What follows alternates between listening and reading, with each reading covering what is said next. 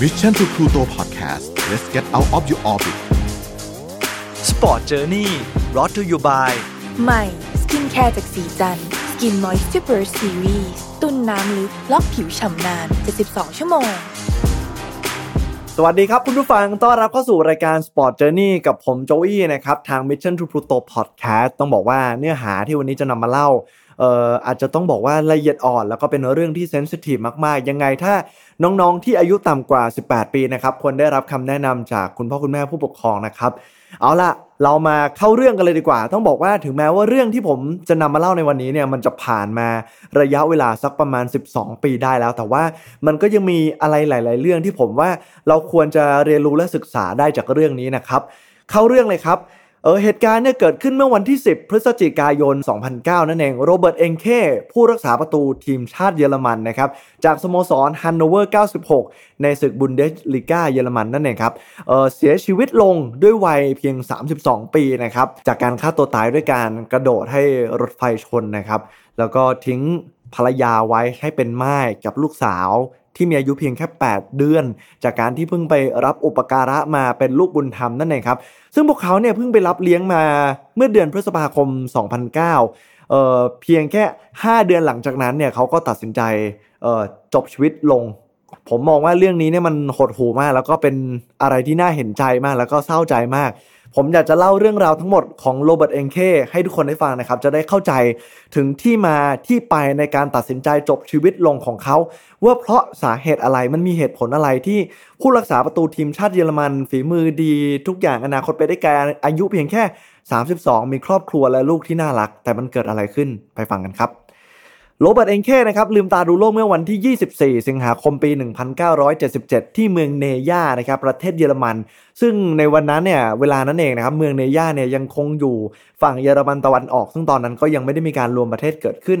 เขาเป็นลูกชายคนเล็กนะครับซึ่งคุณพ่อเป็นนักวิทยาศาสตร์การกีฬา แล้วก็เเรียนเรื่องจิตวิทยาเข้ามาเพิ่มเติมด้วย ก็เลยทำให้เขาเนี่ยถูกปลูกฝังในเรื่องของการดูกีฬาชอบการเล่นกีฬา ตอนแรกๆเนี่ยเองเคเนี่ยชอบ ฟุตบอลมากแล้วเขาก็เล่นในตำแหน่งสูตรหน้าหรือว่ากองหน้า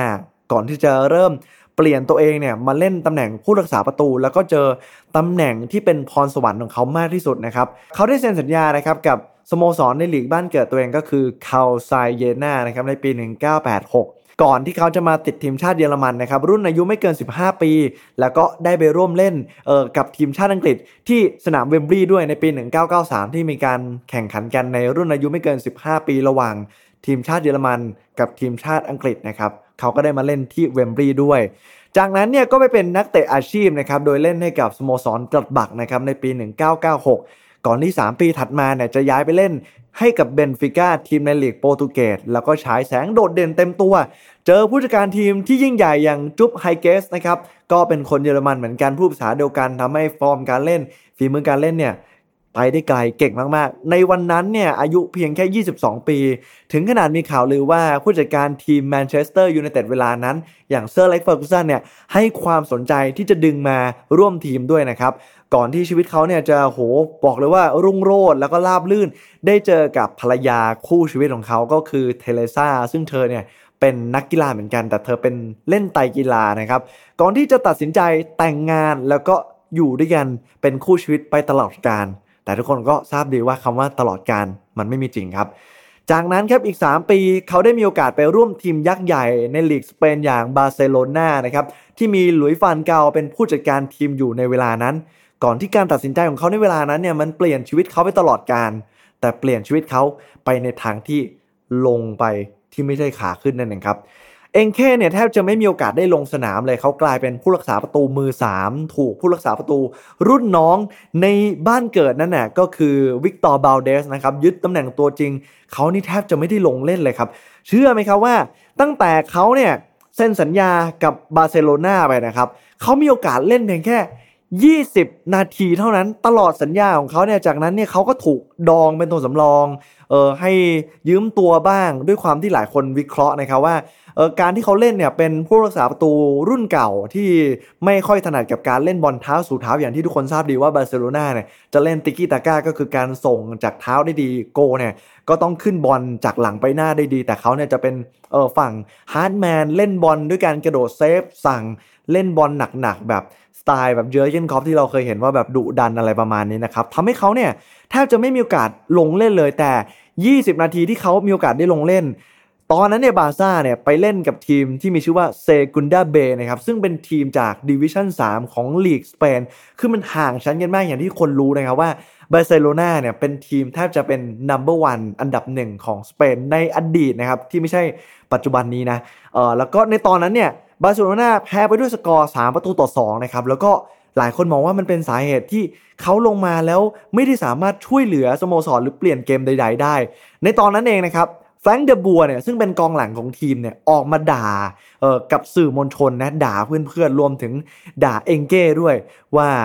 อาจจะเป็นสาเหตุหนึ่งที่ทำให้ทีมแพ้แบบไม่สามารถช่วยเซฟได้เลยครับ หลังจากนั้นครับเชื่อไหมครับว่าเอ็งเค้เนี่ยเขาเก็บคำพูด ในแง่ลบๆ จากแฟนบอลด่าเขาว่าเขาและตัวในเพื่อนร่วมทีมที่เป็นกองหลังตัวจริงเนี่ยว่าเขาเนี่ยกลับมานั่งคิดทบทวน แล้วมันก็กลายเป็นสิ่งที่มันกัดกินหัวจิตหัวใจของเขาครับสภาพจิตใจเขาไม่เหมือนเดิมครับ ในตอนนั้นเขาอายุ 25 แล้วแล้วเขารู้สึกว่าการขาดสนามเป็นเวลานานแล้วได้ลงเล่น 20 นาที เล่นไม่ดีทำทีมแพ้เอ่อลีกจากดิวิชั่น3 ทุกอย่างมันดูแย่ไปหมดเลยครับ กลายเป็นว่าเชื่อไหมครับเขาเก็บ ไอความคิดต่างๆ เหล่านี้คำพูดแย่ๆไปนอนฝันฝันร้ายเลยครับเขาฝันแล้วสะดุ้งตื่นกลางดึกแทบจะทุกคืน เห็นว่าเขาเนี่ยโดนเพื่อนร่วมทีมยิงประตู แล้วเขาก็ไม่สามารถเซฟได้ ต้องเล่าก่อนว่าเอ็งเคเนี่ยเป็นคนที่จริงจังกับการเล่นมาก เขาอยากที่จะเป็นที่หนึ่งในโลกที่หนึ่งในระดับชาติ หรือว่าแม้กระทั่งในทีมสโมสร คือการที่เป็นนักฟุตบอลอาชีพอะแน่นอนว่าทุกคนมีความฝันที่จะ สักวันหนึ่งจะได้ขึ้นไปยืนอยู่บนจุดสูงสุด แต่การที่โดนทุกคนด่าไม่ได้รับโอกาสให้ได้ลงเล่นและอายุ 25 แล้ว มันเป็นช่วงที่พีคที่สุดของนักกีฬา ความฝันทุกอย่างมันเริ่มจะ มาลายหายไป เขาเก็บคำพูดเหล่านั้น มากัดกินหัวใจตัวเองครับ และเขาได้เล่าความทุกข์ทรมานใจอันนี้นี่แหละ ให้คุณพ่อเขาฟัง อย่างที่บอกไปว่าคุณพ่อเขาเนี่ย นอกจากจะเป็นนักวิทยาศาสตร์การกีฬาแล้ว ก็ยังมีเรื่องของจิตวิทยาเข้ามาด้วย คุณพ่อของเขาได้พูดคุยกับเอ็งเคนะพอได้ยินลูกเขาเล่าให้ฟังต่างๆ เหล่านี้ รู้ว่าสภาพจิตใจของลูกเนี่ยไม่ดีแล้วก็เลยแนะนำเอ็งเคว่าเฮ้ยเอ็งเคต้องไปหาจิตแพทย์นะ ไปคุยกับหมอไปหาที่ระบาย หรือถ้าจะให้ดีที่สุดเนี่ย รู้สึกว่ามันจะแย่ไปมากกว่านี้ เลิกเล่นฟุตบอลดีกว่าไหมลองไปหาอย่างอื่นทำมาเป็นเบื้องหลังนักบำบัดอย่างที่พ่อเขาทำมาเป็นนักวิชาการกีฬาก็ได้ แต่เองแค่ครับเนื่องจากหัวใจของเขาเนี่ยอยากจะเป็นนักฟุตบอลมาตลอด อยากที่จะเป็นที่หนึ่งลูกเขาบอกว่าไม่ ยังขอสู้ต่อไปในเส้นทางนี้ ยังจะเล่นต่อไปแน่นอนครับ อย่างที่ผมบอกไปครับว่าตอนนั้นเนี่ยเออบาร์เซโลนาเนี่ยเออแพ้ ทีมในลีกดิวิชั่น3นะครับก็ทำให้หลุยส์ฟานกัลที่เป็นผู้จัดการทีมบาร์ซ่าในเวลานั้นเนี่ยส่งผลให้เขาเนี่ยถูกปลดในช่วงจบฤดูกาลในปีนั้น แล้วก็มีการก้าวเข้ามาของแฟรงค์ไรจ์การ์ดนะครับผู้จัดการทีมคนใหม่ที่ทำให้บาร์เซโลนาเนี่ยกลับมายิ่งใหญ่ในปีถัดมานะครับแต่แฟรงค์ไรจ์การ์ดเนี่ยได้พูดกับเอ็งเก้เลยว่านายไม่ได้อยู่ในแผนการทำทีมของฉัน ซึ่งหมายความว่า ถ้ายังอยู่ในลีก หรือว่าในสโมสรบาร์เซโลนาต่อไป เขาแทบจะไม่มีโอกาสที่จะขึ้นมาเป็นมือหนึ่งได้เลย จากการเป็นมือ 3 แล้วอาจจะหลุดลงไปเป็นมือ 4 หรือมือ 5 แล้วอาจจะหายไปจากการเป็นนักกีฬาก็ได้ นั่นทำให้เขาหมดอนาคตกับบาร์เซโลนาแน่นอนครับเขาถูกปล่อยตัวให้ยืมนะครับไปยืมให้กับเฟเนร์บาห์เช่ทีมในลีกตุรกีนะครับแล้วความแย่เนี่ยความพินาศมันก็ตามมาอีกครั้งครับ แมตช์แรกที่เอ็งเก้เนี่ยเปิดตัวกับการลงเล่นกับสโมสรใหม่อย่างบาร์เซโลนาไม่ได้สร้างความประทับใจให้กับแฟนๆเลยครับ แมตช์นั้นเนี่ยเขาไปแพ้อิสตันบูลสเปอร์นะครับโดนถล่มยับ 3-0 โดนแฟนบอลเฟเนร์บาห์เช่ที่ขึ้นชื่อว่าเป็นคน hardcore โยนขวดน้ำใส่ครับถุยน้ำลายใส่หน้าด่าตะโกนสาบแช่งต่างๆนานาเอ็งเก้ที่สภาพจิตใจจากบาร์เซโลนาไม่ดีอยู่แล้ว มาเจอเฟเนร์บาห์เช่ โดนแฟนบอลทุกอย่างที่เพิ่งมาโหคนกำลังจะปรับตัวการว่าโดนเข้าไปอูสภาพจิตใจมันก็ปวดหัว แย่กันไปใหญ่เลยครับ มันส่งผลกระทบต่อเขาโดยตรงครับ หลังจากนั้นครับเขาก็เล่นแบบลุ่มลุ่มดอนดอนสโมแบบต้องบอกว่าฟอร์มไม่แทบจะกลับมาเหมือนเดิมมันเคยรุ่งโรจน์ที่สุดครับ ก่อนที่จะหมดสัญญายืมตัวและถูกปล่อยกับต้นสังกัดเก่าอย่างบาร์เซโลนาแล้วก็มีอาการ ซึมเศร้าอยู่ตลอดครับ เริ่มโทษตัวเองอย่างที่ผมบอกไป ซ้ำไปซ้ำมาโทษตัวเองไม่สามารถ move on จากความรู้สึกผิด หรือความรู้สึกแย่ๆได้ หลังจากผ่านเวลาไป 5 ปีหมดสัญญาครับ เชื่อไหมครับว่าเวลามันผ่านไปรวดเร็วมาก เขาหมดสัญญากับบาร์เซโลนาแน่นอนว่า เขาไม่ได้ถูกพิจารณาให้ต่อสัญญานะครับ เขาก็เลยตัดสินใจเก็บกระเป๋า และจะกลับไปที่บ้านเกิดก็คือประเทศเยอรมันครับ มีสโมสรหนึ่งที่ตัดสินใจเซ็นสัญญากับเขา นั่นก็คือฮันโนเวอร์96 นะครับ สโมสรในลีกบุนเดสลีกาเยอรมันนะครับ ซึ่งเขาเนี่ยการได้กลับมาอยู่ในเยอรมันเนี่ยวัฒนธรรมที่มันคุ้นเคยผู้เล่นหรือว่าบรรยากาศเก่าๆเนี่ยสไตล์การเล่นเนี่ยมันทำให้เขาเริ่มกลับมาในทิศทางที่ดีขึ้นครับ ฟอร์มการเล่นเขาเริ่มจะกลับมาครับ ในตอนนั้นครับเชื่อไหมครับว่าในปีนั้นหลังจากที่เขากลับมาเล่นในบุนเดสลีกาเยอรมันนะครับเขาได้รับการโหวตจากนิตยสารคิกเกอร์นะครับในลีกเยอรมันเนี่ยเป็นนิตยสารชื่อดังโหวตให้เป็นผู้รักษาประตูยอดเยี่ยมประจำปีในปีนั้นนะแบบไร้คู่แข่งเลยก็คือ พอกลับมาเยอรมันเนี่ยก็เหมือนเจอทางที่ใช่ เส้นทางที่ควรเนี่ยต้องอยู่ที่เยอรมันนั่นแหละครับ ชีวิตเข้าที่เข้าทางมากขึ้นอะไรหลาย ๆ อย่างเริ่มดีมากขึ้น สุขภาพจิตด้วยเริ่มดีมากขึ้นนะครับ และเขาก็ถูกเรียกติดทีมชาติชุดใหญ่ ครั้งแรกกับเยอรมันครับไปอุ่นเครื่องกับจอร์เจียครับหลังจากที่เยนเลมันเนี่ยทุกคนรู้จักกันดี ผู้รักษาประตูตำนานของเยอรมัน ตอนนั้นมีปัญหาป่วยเป็นไข้หวัดนะครับ เองเก้ก็เลยโดนเรียกให้ไปเป็นตัวสำรองในวันนั้น แต่เขาก็ยังไม่ได้รับโอกาสลงเล่นนะครับ โอกาสของเขาเนี่ยต้องรออีกปีถัดมาครับในปี 2007 เกมที่เยอรมันเนี่ยแพ้อุ่นเครื่องกับเดนมาร์ก แล้วหลังจากนั้นครับเขาก็ได้โลดแล่นในทีมชาติเยอรมันมาตลอดถูกเรียกติดมาตลอด จนสุดท้ายเขาก็ได้ขึ้นมาเป็นมือหนึ่งของทีมชาติเยอรมันอย่างภาคภูมิใจนี่คือ ช่วงเวลาที่เขารอคอยโรเบิร์ตเอนเคเป็นผู้รักษาประตูมือหนึ่งของทีมชาติเยอรมันแล้วครับ ทุกอย่างกำลังไปได้สวยครับ และเขาก็ได้รับข่าวดีครับว่าภรรยาของเขาอย่างเทเลซ่าที่เป็นนักไตกีฬา ตอนนี้กำลังตั้งครรภ์ลูกคนแรกและที่สำคัญเป็นลูกสาวซะด้วย แต่การดีใจของเขาก็ดีใจได้ไม่นานครับเพราะคุณหมอได้มีทำการตรวจและฟังเสียง ตรวจขึ้นหัวใจฟังเสียงต่างๆ พบว่าเด็กในครรภ์เนี่ยไม่แข็งแรง ถ้าเกิดฝืนเก็บไว้เมื่อยามที่คลอดลูกออกมา ลูกของเขาเนี่ยอาจจะประสบกับโรคเรื้อรังหรือว่าสุขภาพที่ไม่แข็งแรงได้แนะนำให้เองเคและเทเลซ่าเนี่ยตัดสินใจทำแท้งครับ แต่ว่าแน่นอนหัวอกคนเป็นพ่อเป็นแม่เนี่ยแล้วลูกสาวลูกคนแรกเนี่ยใครจะไปทำได้ลงครับ เขาฝืนคำแนะนำของคุณหมอโดยการบอกให้ทำแท้งครับเขาตัดสินใจที่จะเลี้ยงลูกคนนี้อย่างดีที่สุด และเชื่อว่าเขาจะต้องพาไปเจอคุณหมอที่ดีที่สุด แม้ว่าลูกเขาจะเกิดมาแล้วมีโรคอะไรก็ตามนะครับ และแน่นอนครับหลังจากที่ลูกสาวของเขาคลอดออกมา เขาตั้งลูกสาวเขาชื่อว่าลาลาเองเคครับ ตรวจพบว่าเป็นโรค Hypoplastic Left Heart Syndrome นะครับ ซึ่งก็คือโรคหัวใจซีกซ้ายมีอาการเล็กผิดปกติ โอกาสรอดต่ำมาก แล้วก็หัวใจเล็กผิดปกติ นั่นหมายความว่า หัวใจเนี่ยจะทำงานหนักมากกว่าปกติครับ แล้วก็มีโอกาสที่จะเหมือน heart attack หรือว่าแบบหัวใจล้มเหลวได้แทบจะตลอดเวลานะครับ ต้องมีการผ่าตัดเนี่ยไม่ต่ำกว่า 3 ครั้งโรเบิร์ตเองเคแล้วก็เทเลซ่ากังวลกับลูกสาว ในครั้งนี้มากเขาอย่าลืมนะครับว่า เออน้องลาล่าเนี่ยยังเป็นเพียงแค่เด็กทารก แล้วต้องผ่าตัดหัวใจหัวใจเล็กนิดเดียว ตัวก็เล็กนิดเดียว การที่จะเจอกับการผ่าตัดหนักๆ ใหญ่ๆ ถึง 3 ครั้งเนี่ยมันเป็นอะไรแล้วโอกาสมันแทบจะน้อยมากๆที่จะรอดแล้วเติบโตไปจนแข็งแรงนะครับ สุดท้ายครับต้องบอกว่าแก้วตาดวงใจของเขาทั้งคู่เนี่ยทนพิษบาดแผลไม่ไหวจากการที่ผ่าตัดหลายๆครั้งนะครับลาล่าอิงเคเนี่ยอยู่ได้เพียงแค่ 18 เดือนเท่านั้นหลังจากที่คลอดออกมานะครับ สุดท้ายเขาก็จากไปอย่างไม่มีวันกลับนะครับในวันที่ 17 กันยา 2006 นะครับ หัวใจของเอ็งเคเป็นยังไงครับ แน่นอนครับมันเหมือนโดนฟ้าผ่าเข้ากลางอกครับ เขานั่งนึกย้อนกลับไปถึงคำที่คุณหมอได้เตือนแล้วว่า ให้ทำแท้งซะ ไม่งั้นเนี่ยลูกจะเกิดมาไม่แข็งแรงจะมีโรคต่างๆ ตามมา แล้วเรื้อรังอย่างที่คุณหมอบอก แล้วมันก็เป็นอย่างนั้นจริง ๆ เขาเก็บคำพูดต่างๆ เหล่านั้น นั่งวิเคราะห์กับ 18 เดือนที่ เที่ยวไปเที่ยวมากับโรงพยาบาลเฝ้าลูก แล้วก็หวังว่าลูกจะรอด แล้วเก็บมากัดกินหัวใจตัวเองอีกแล้วครับ โทษตัวเองทุกวันว่าสาเหตุที่ลูกของเขาเสียชีวิตเนี่ยมันเป็นเพราะเขาเองครับ นั่นทำให้ภาวะซึมเศร้าหรืออาการซึมเศร้าของเขาเนี่ยกลับมา แล้วก็ทำให้ทุกอย่างเนี่ยมันแย่ไปใหญ่ครับ แน่นอนว่ามันส่งผลกระทบในสนามครับ การเล่นของเขาเนี่ยไม่เหมือนเดิมอีกครั้งครับ มันทำให้ทุกอย่างมันแย่ครับ แล้วก็ถูกถอดออกจากกลายเป็นมือหนึ่งเนี่ยไม่ได้เป็นมือหนึ่งอีก กลายไปเป็นนั่งเป็นตัวสำรองของทีมชาตินะครับ แล้วก็เริ่มที่จะไม่ค่อยได้ลงสนาม เพราะว่าสภาพร่างกายมันไม่ฟิตนะครับ คนมันเครียดนอนไม่หลับต่างๆ นานา ยิ่งไปกันใหญ่เลยครับ เมื่อเขาถูกตรวจพบครับว่า มีโรคติดเชื้อครับที่มีชื่อว่า Campylobacter นะครับซึ่งเป็นโรคที่เกิดอาการลำไส้อักเสบ ท้องร่วง ถ่ายเป็นเลือด มีไข้คลื่นไส้แล้วก็อาเจียน ทุกอย่างมันแย่ไปหมดครับ เขาต้องพักฟื้นไม่ได้ลงสนามนานกว่า 9 สัปดาห์หรือว่าเกือบ 3 เดือนนะครับ แล้วก็ทำให้เขาเนี่ยไม่สามารถเรียกความฟิตได้ทัน ในการที่ทีมชาติของเขาเนี่ยจะไปแข่งขันทำให้เขาหลุดจากการเป็นมือหนึ่งทีมชาติ แล้วก็ไม่ได้ถูกเรียกติดทีมชาติซะด้วยซ้ำลองนึกภาพตามนะครับคนที่จริงจังกับการเล่นมาก แล้วฝันอยากเป็นมือหนึ่งมาโดยตลอดวันหนึ่งที่ได้เป็นมือหนึ่งแล้วถูกถอด ออกจากการไปเป็นมือหนึ่ง ไม่ได้โดนเรียกติดทีมชาติซะด้วยซ้ำนะครับ ภาวะจิตใจไม่ดี ลูกสาวคนแรกเสียชีวิต แล้วก็โทษตัวเองว่ามันเป็นเพราะตัวเขาเอง เป็นโรคลำไส้ที่ผมได้เล่าให้ฟังไปว่าโอ้โหท้องเสีย อาเจียนถ่ายเป็นเลือดอะไรประมาณนี้นะครับ มันทำให้ทุกอย่างมันเครียดไปหมดเลยครับ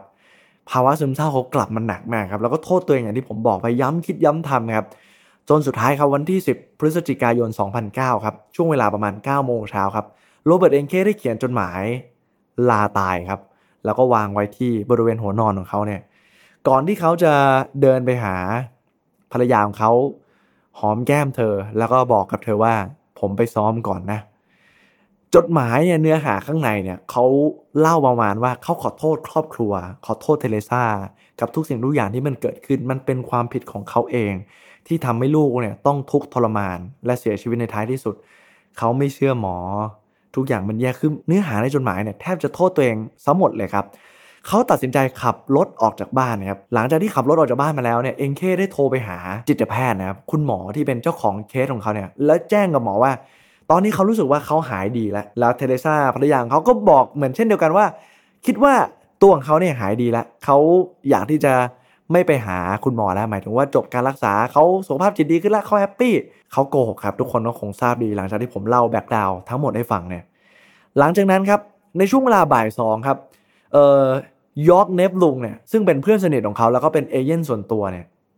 พยายามโทรหาโรเบิร์ตเองเคในวันนั้นครับโทรเท่าไหร่ก็โทรไม่ติดด้วยความที่เป็นห่วง จากการที่เห็นว่าไม่ได้ลงสนาม ลูกเพิ่งเสียชีวิต ทุกอย่างมันแย่ก็เลยพยายามจะโทรหาทุกวันว่าเป็นยังไงบ้างเพื่อน แต่โทรเท่าไหร่เองเคก็ไม่รับสายครับ จึงตัดสินใจนั้นโทรหาเทเลซ่าภรรยาของเขาเนี่ย ถามว่า เออเนี่ยเองเคอยู่ไหนทำไมไม่รับสาย ภรรยาอย่างเทเลซ่าก็บอกว่าอ๋อเองเคไปซ้อม ก็เลยอาจจะไม่ได้รับสายมั้งโอ้ยองเนฟลุงตกใจเลยครับ เพราะว่าในวันนั้นมันไม่ได้มีการซ้อมนะครับ แต่ทำไมเองเคถึงบอกภรรยาว่าไปซ้อมโอ้โหเทเลซ่าได้ยินแบบนี้ หัวใจแทบจะสลายครับเป็นห่วงสามีสุดชีวิตเลยครับ โทรหาเอ็งเคโทรเท่าไหร่ก็ไม่รับพยายามที่จะเทคแมสเซจส่งข้อความไปก็ไม่มีการตอบกลับมายองเนฟลุงก็เลยบอกว่า ถ้าอย่างนั้นเนี่ยรีบขับรถออกไปตามหาสถานที่ที่คิดว่าเอ็งเคจะไปเลย แล้วเดี๋ยวเขาเนี่ยจะรีบไปแจ้งตำรวจเลย แต่อย่างที่ทุกคนทราบดีว่ามันยังไม่ถึง 24 ชั่วโมง จะไปแจ้งตำรวจตำรวจก็ยังไม่ได้แบบจะออกมาตามหา หลังจากนั้นครับเวลาถัดมาครับ มีผู้พบเห็นนะครับว่าในช่วงบ่ายเนี่ย เอ็งเคเนี่ยได้มาที่สุสานครับ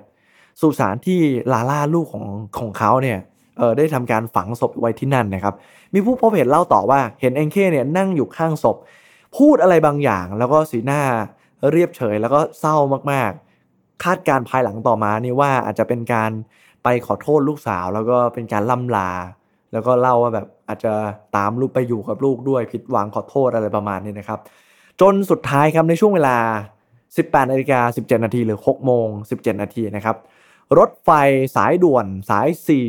4427 เบรเมนฮันโนเวอร์นะครับ วิ่งมาด้วยความเร็ว 160 กิโลเมตรต่อชั่วโมง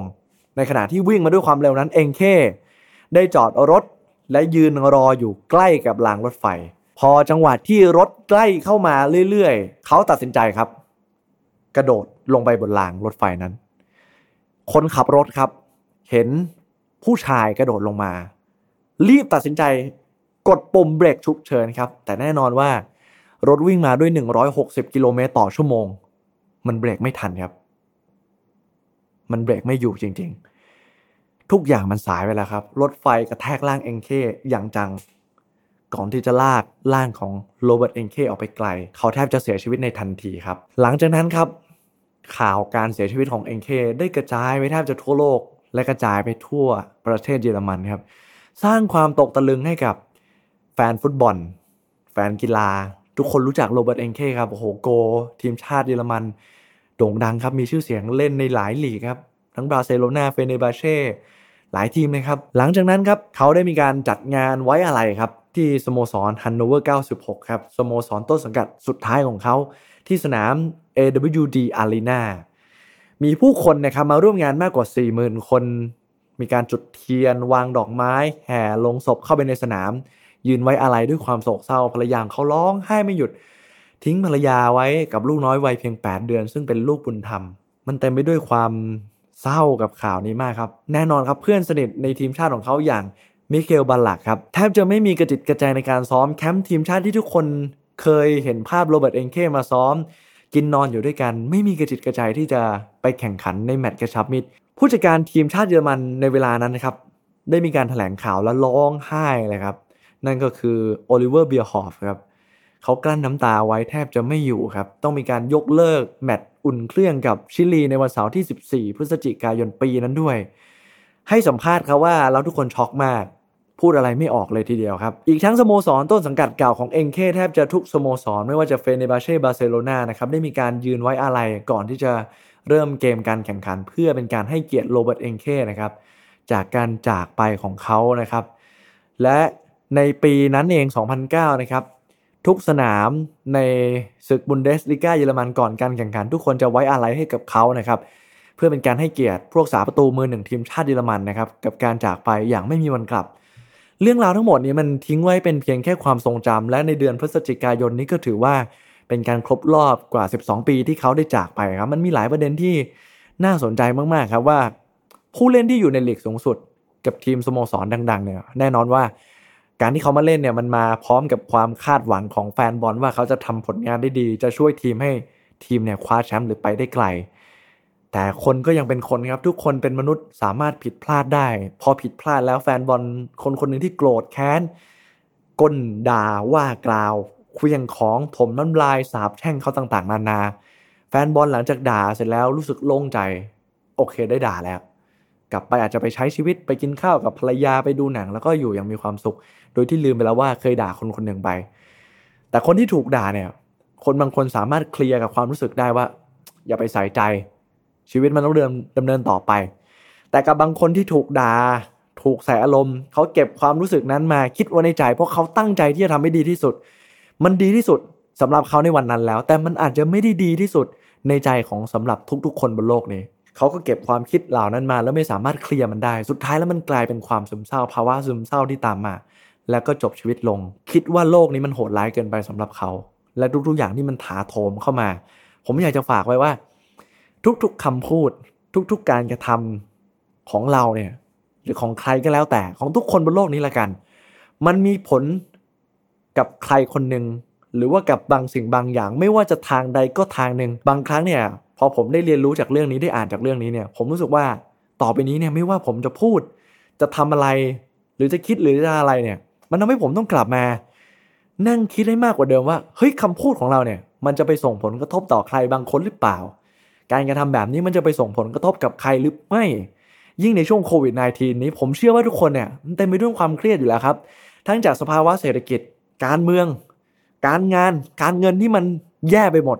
ทุกคนอยู่กับความเครียด มันจะดีกว่าไหมครับถ้าเกิดว่า เราหยิบยื่นน้ำใจหรือดอกไม้ให้กันเพียงแค่คำพูดที่มันฟังดูน่ารัก หรือไม่ต้องน่ารักมากก็ได้ แต่ไม่ต้องใช้เป็นใบมีดที่ไปกรีดและทิ่มแทงใจ มันอาจจะฝังอยู่ในใจเขาคนนั้นไปตลอดกาลแล้วมันอาจจะส่งผลเหมือนโรเบิร์ตเองเคที่วันนี้ ผมได้นำมาฝากและหยิบมาเล่าให้กับทุกคนได้ฟัง แม้ว่าเวลาจะผ่านไปแล้วกว่า 12 ปี แต่ผมเชื่อว่ามันยังเป็นบทเรียนสำคัญที่มันยังคงใหม่อยู่เสมอ ถ้าเพื่อนๆฟังเรื่องราวแบบนี้แล้ว มีคอมเมนต์หรืออยากพูดคุยอะไร สามารถเข้ามาพูดคุยได้ที่ YouTube Fanpage ของ Mission to Pluto Podcast ในรายการ Sport Journey กับผมโจอี้นะครับขอบคุณทุกคนสำหรับการติดตาม หวังว่า เรื่องราวที่นำมาฝากกัน จะเป็นประโยชน์และเป็นสาระทำให้โลกนี้น่าอยู่มากยิ่งขึ้น ขอบคุณสำหรับการติดตาม เจอกันใหม่ สัปดาห์หน้า ผมโจอี้ลาไปแล้วครับ สวัสดีครับ Sport Journey Presented by สีจัน Skin Moisture Burst Series ตุนน้ำลึกล็อกผิวชำนาน 72 ชั่วโมง